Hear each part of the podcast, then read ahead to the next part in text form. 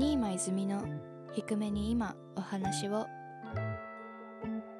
今日も声は低めテンションはほどほどでお送りいたします。こんばんは新間泉です。新間泉の低めに今お話を。本日21回目の更新でございます。皆さん1週間お疲れ様です。どんな1週間だったでしょうか？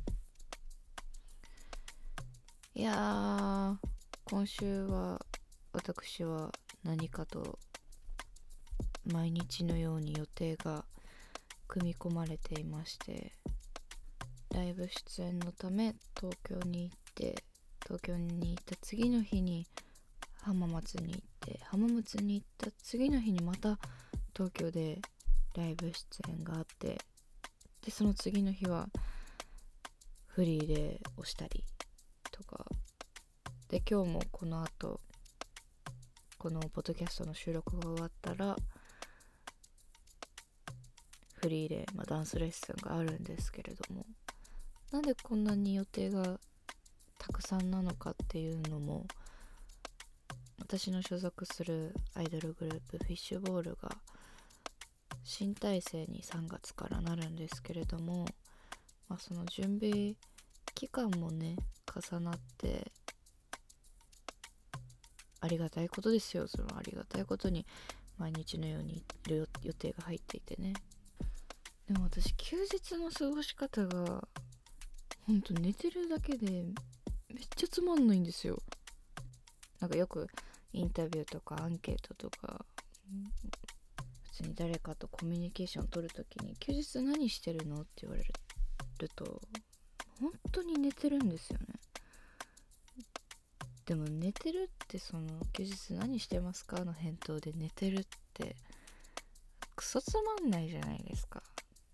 なるべく言いたくないんです。事実なんですけど。それは言いたくないんです。面白みがないからね。話も広がんないし。あ寝てるんだで終わりますから。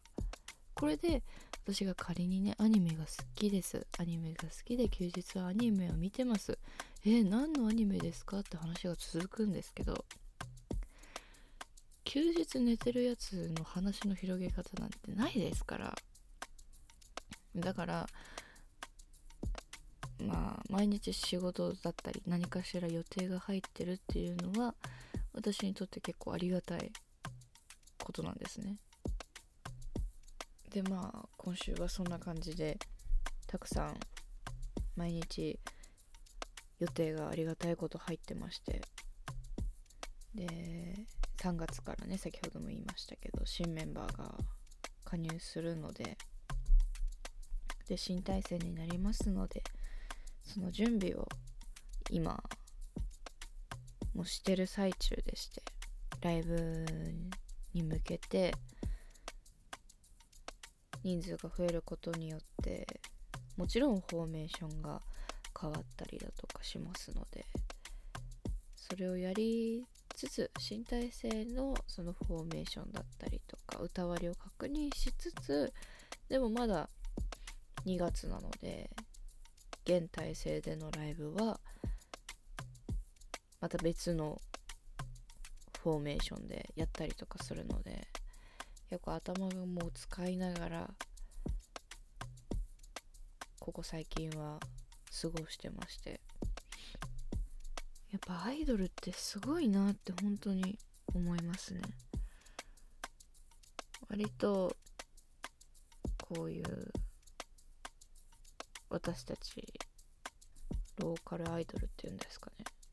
ライブアイドルは別にメンバーが入れ替わったり、まあ、変わらなくても新しくメンバーが加入したりっていうケースは別に珍しいことではないんですね。珍しいことではないからだからそういうグループの変化に合わせてみんなそれぞれアイドル活動してるんだなって考えるといやすげえなって思いますねなんかそういう素振りを見せないじゃないですか。見せたくても見せれないっていうこともあると思うんですけど。いややっぱアイドルってすごいなってやりながらも思いますね。そう。でえっとその現体制私たち現体制のラストライブっていうのがこの前浜松でありましてやっぱりなんかこういう節目のライブっていろいろ考えさせられるなと思いながら浜松を終えたんですけどこの新体制に切り替わる今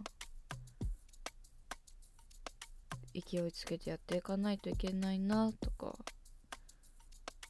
ライブ中にそれを考えながらライブしてるんですよね。なんかそれがそういう普段のライブとの違いだったりとかするのででまた22月の24日には静岡でもあるので、まあ、その時にもいろいろ考えつつライブをするんだろうなと思うとちょっとまた緊張いつものライブとはまた違った緊張がありますよね。あるんですよ。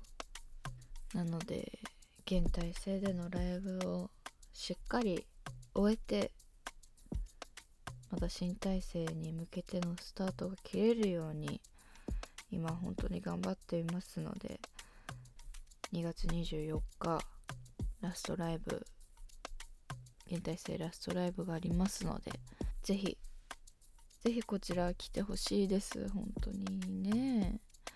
ねえとか言っちゃってね。ちょっと話は全然変わるんですけど最近もしかしてなんか花粉飛んでますかね？くしゃみが止まらないんですけど私別に花粉症ではないんですけどないと思っているんですけどなんかみんなが花粉がすごいって言ってる時期にすごいくしゃみが出るんですよね。花粉症ではないんですけど。とそんな鼻のね鼻の粉ごときに負けないように皆さんも来週も頑張っていきましょう。ということで新間泉の低めに今お話を今週もよろしくお願いします。新間泉の低めに今お話を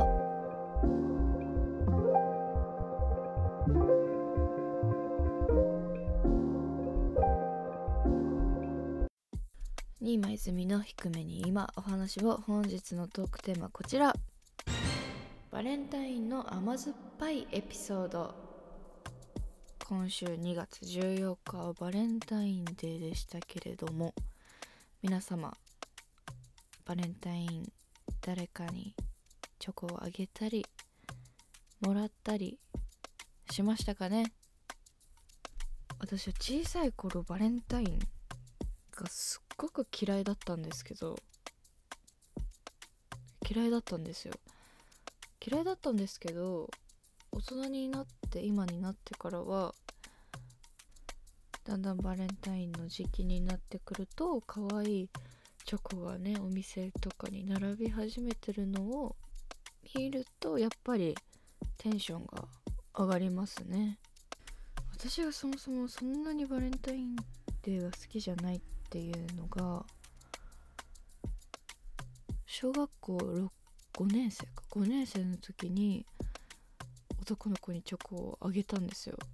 で2月って大体インフルエンザが流行ってたりだとかいろいろ病気が流行る流行りだす時期じゃないですか。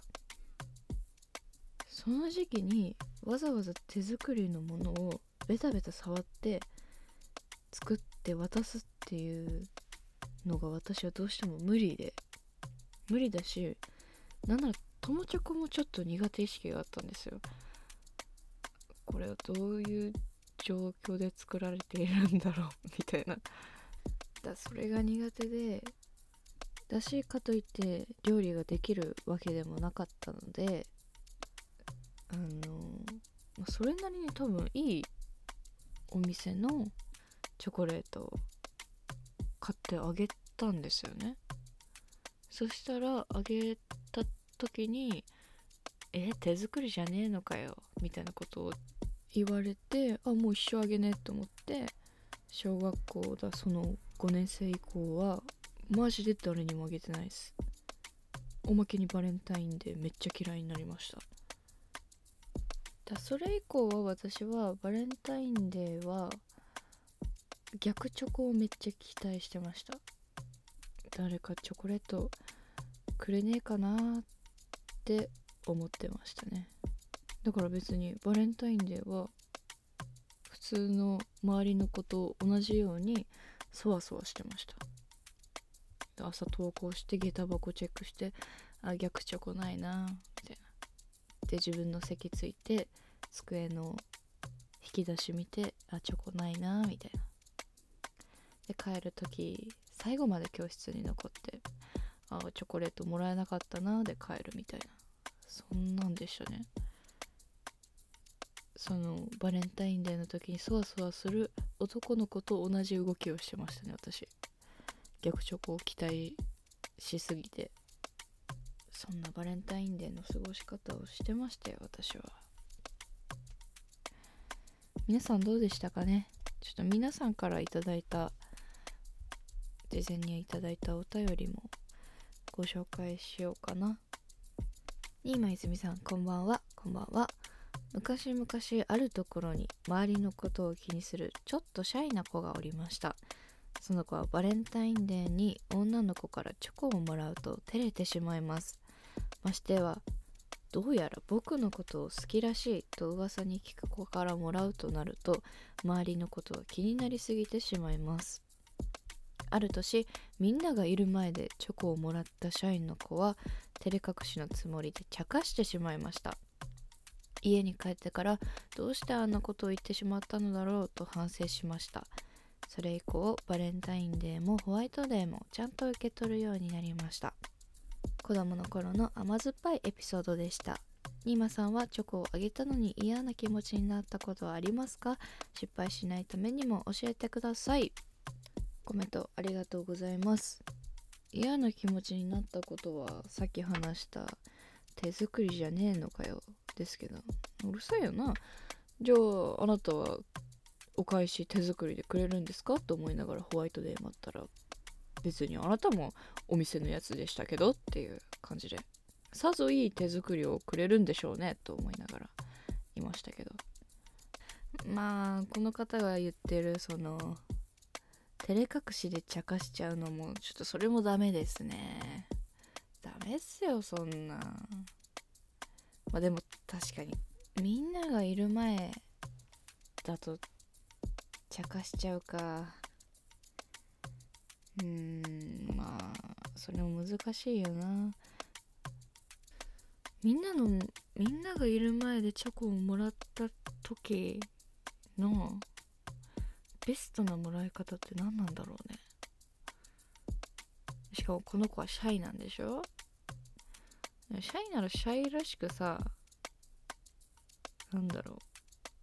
はいこれって渡された時におうだけでいいんじゃない？いやでもこの女の子あれだよね。みんながいる前で渡すってことは相当あなたのこと好きだったぞ。絶対。じゃなきゃみんなの前で渡そうってならないもん。きっと。ああもったいないことしちゃって。普通に「おう」ってもらっとけばよかったんだよ。でお返しの時にあの「ありがとう」って言って2人っきりでさお返し渡してそれじゃダメだったんですかね。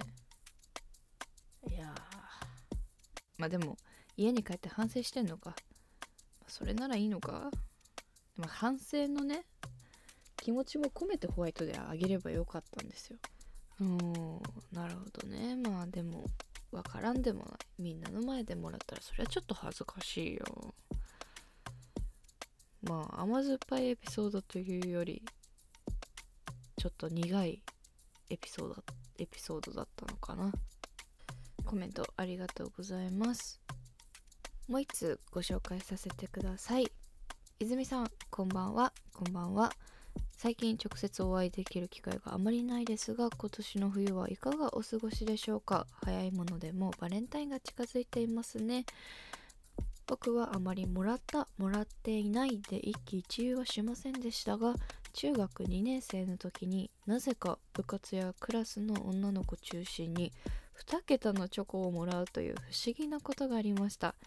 前の年まで毎年くれる幼なじみだけだったので突然のことに驚きそしてお返しという難題にぶち当たりました。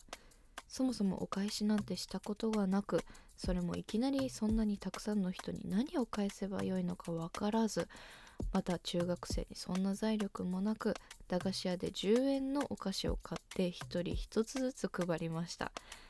その結果翌年は見事に10分の1へと激減いたしました。